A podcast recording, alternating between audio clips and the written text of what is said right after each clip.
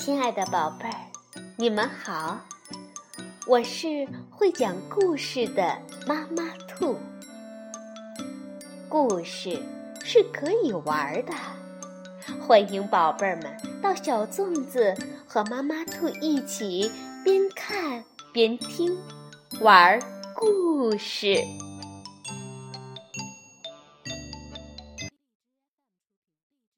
宝贝儿，晚上好。欢迎收听妈妈兔的花样故事。有这么三个宝贝儿：会变出美食的桌子，会喷出金币的驴子，会打人的棍子。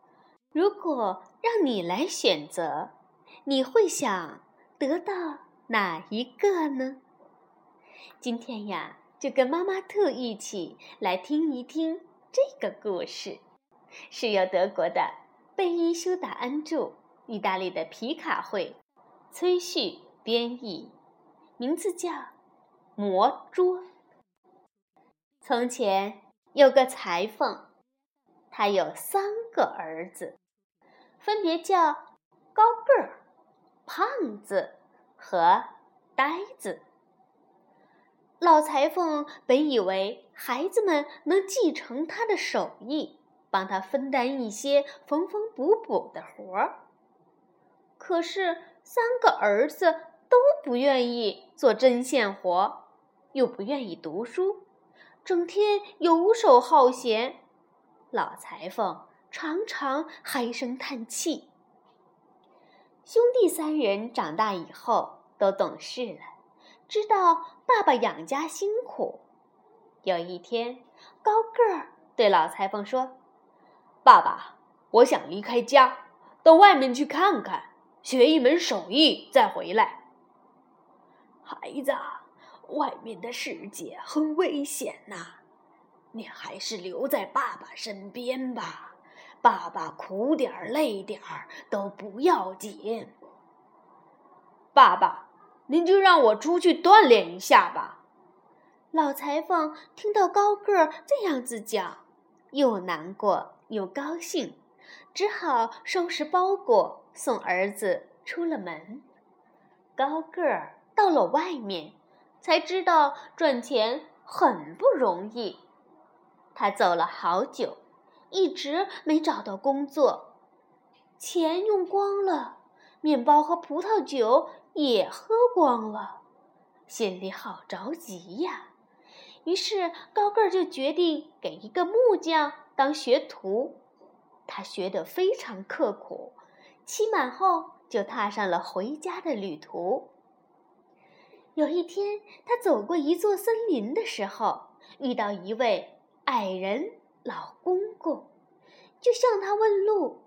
老公公反问道：“孩子，你这是到哪儿去呀？”“我学会了木匠手艺。”正要回家去报答我的老父亲呢。哦，你问的地方，穿过森林就到了。今晚就住我们家吧。老公公把高个儿领到了自己家里，一进门就亲切的大声喊：“喂，老婆婆，我回来了。”老婆婆。长得也很矮小，看见高个儿，笑眯眯地问：“这是哪家的孩子呀？”又和气地说：“走了这么远的路，肚子一定饿了吧？”“是啊，我已经饿得头昏眼花了。”高个儿回答道。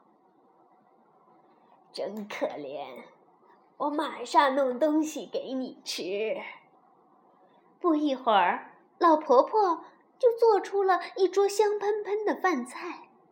高个儿本来就很能吃，再加上走了一天的路，饿极了，一下子吃了好多的饭。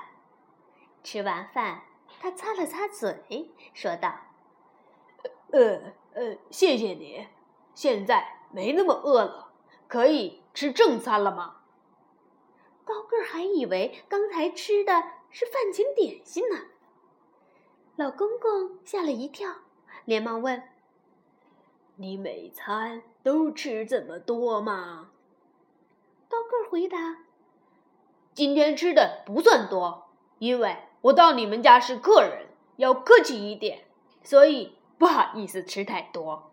如果在家里，我吃的比这还多呢。”老公公和老婆婆听呆了，互相看了一眼，说：“本来我想请你吃完饭。”住在我家里，但是现在我改变主意了。什么？是我吃的太多了吗？高个心想，真应该少吃一点。但是他的确还没有吃饱呢。是啊，不过你不用担心，我改变主意是想送你一样好东西。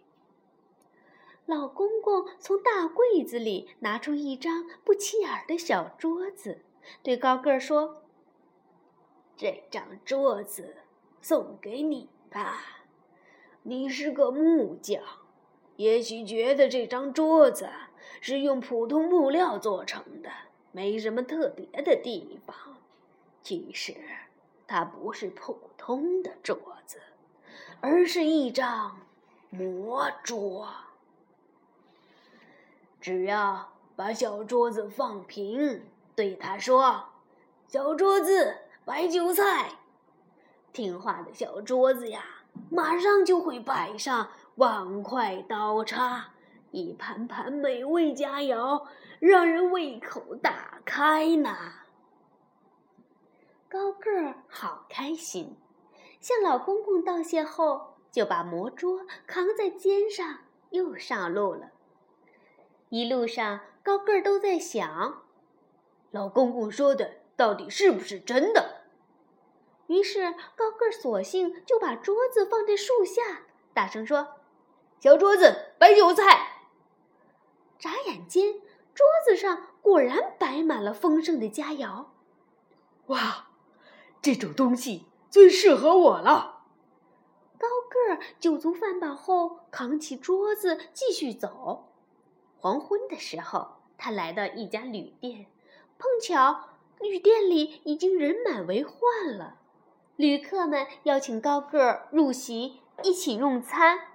高个儿却回答：“不了，这么多人，你们自己还不够吃呢。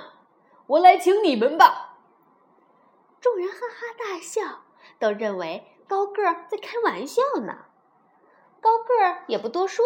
把小桌子摆在中间，喊道：“小桌子，摆酒菜。”话音未落，韭菜的香气扑鼻而来，大家纷纷拿起刀叉，大快朵颐。更令人惊奇的是呀，每当一碗吃完，又有一碗自动摆上来。窗外的旅店老板看见了，更是惊讶的站都站不稳了。旅店老板自从看见了魔桌，一直心神不宁。到了晚上，觉也睡不着了。他想：我的店里要是有这样一个魔桌，多好呀！于是，旅店老板就蹑手蹑脚的起来，从储藏室里拿出一张类似的小桌子。悄悄地来到了高个儿的房间，换走了高个儿的魔桌。第二天早上，高个儿付了房钱，欢欢喜喜地扛着桌子回家了，根本不知道桌子已经被调换了。走进家门，高个儿兴高采烈地喊：“爸，我回来了！”老裁缝看到儿子回来了，非常高兴。连忙紧紧地拥抱了高个儿，高个儿也很开心，连忙说：“爸，快看呀，我带回来一个宝贝，以后咱家再也不会饿肚子了。”老裁缝仔细看了看小桌子，嘀咕着：“没什么特别呀，是又破又旧的桌子，但是……”这是一张会自动开饭的桌子，一会儿我就给你表演。把亲戚朋友都请来吧，让他们也享受一下。小桌子可以让大家都吃饱。亲戚朋友都到齐后，高个儿就对魔桌说：“小桌子摆酒菜。”可是小桌子毫无反应。这时，可怜的小伙子才发现东西被人调包了。亲戚们都陆续离开了，高个儿真是羞愧极了。可是老裁缝却拍了拍他的肩膀，说：“不要紧，我们不要再想他了。”高个儿只好像以前一样，重新干着木匠活儿，偶尔还免不了饿肚子。过了几天，老二胖子也想离开家去找幸福，他雄心勃勃地说。嗯，赚不到钱，我绝不回家。可是呀，等胖子离开家以后，他才发现赚钱绝不像他想象中那么简单。最终，他来到磨坊主那儿当学徒，期满之后也要回家了。走着走着，胖子也来到了他大哥高个儿走过的那个森林。又碰上了矮人老公公。小胖啊，你这是要去哪儿呀？今天你就住我家吧。好啊，那真是太感谢您了。胖子在老公公家安安心心的住了一晚，还帮老公公把他们家的小麦都磨成了面粉。第二天。他正要告辞，老公公说：“呃，等一会儿，我要送你一头特别的驴子。你需要钱时，对他说：‘驴子呀，打喷嚏，钱就会滚滚而来的。’”胖子向老公公道谢，把驴子牵走了。走在森林中，胖子实在忍不住想尝试一下，就对驴子说。驴子呀，打喷嚏！没想到话音未落，驴子就用力的打了一个喷嚏，接着就从鼻孔里叮叮当当掉下来许多金币，只要从地上捡起来就行了。哇，太棒了！胖子心花怒放，想着以后全家人再也不愁没有钱花了。天快黑的时候，胖子住进了旅店。这家旅店呢，恰好就是他哥哥高个儿住过的那家。不过，胖子并不知道。老板本以为一个要亲自照料驴子的人一定没有多少钱，没想到胖子竟然点了最贵的美食——最上等的葡萄酒。吃完后，胖子说：“请等等，我去去就来。”老板觉得很奇怪，就跟着胖子来到了马厩。这一看可不得了，竟然发现金币像雨一样从驴的鼻子里落下来。这个坏心眼儿的老板在暗中窃笑道：“嘿嘿嘿嘿，这个宝贝。”是我的了。到了晚上，所有的人都睡了。老板走遍了整个村子，找到一头一模一样的驴，然后偷偷地溜进马厩，把魔驴牵了出来，在原地拴上普通的驴子。胖子呢，当然不知道这一切。第二天清晨，他高高兴兴地骑着驴子出门了。中午，他顺利的到了家。爸，我回来了。孩子，你现在做什么呀？老裁缝很高兴，也给了二儿子一个热烈的拥抱。我现在是磨坊师傅。爸，你看，我牵回来一头驴子。胖子急着向老裁缝汇报，只要一打喷嚏，就会从鼻孔里掉出金币呢。快把亲戚们请来，我要他们都都成为富翁。大家都到齐后，胖子大喊：“驴子呀，打喷嚏！”可是驴子呆呆的望着他，纹丝不动。胖子急了，又拿出胡椒粉撒在驴子的鼻孔附近。啊嚏啊嚏！这回呀，驴子倒是不停的打喷嚏，不过再也不会掉金币了。过了没几日，老三呆子也忍不住对裁缝说：“爸爸，这回该我出去走走了。”呆子在玄宫那儿当学徒，他学了很长时间才出师，在回家的路上也遇到了矮人老公公。这天晚上，呆子也在老公公家休息了。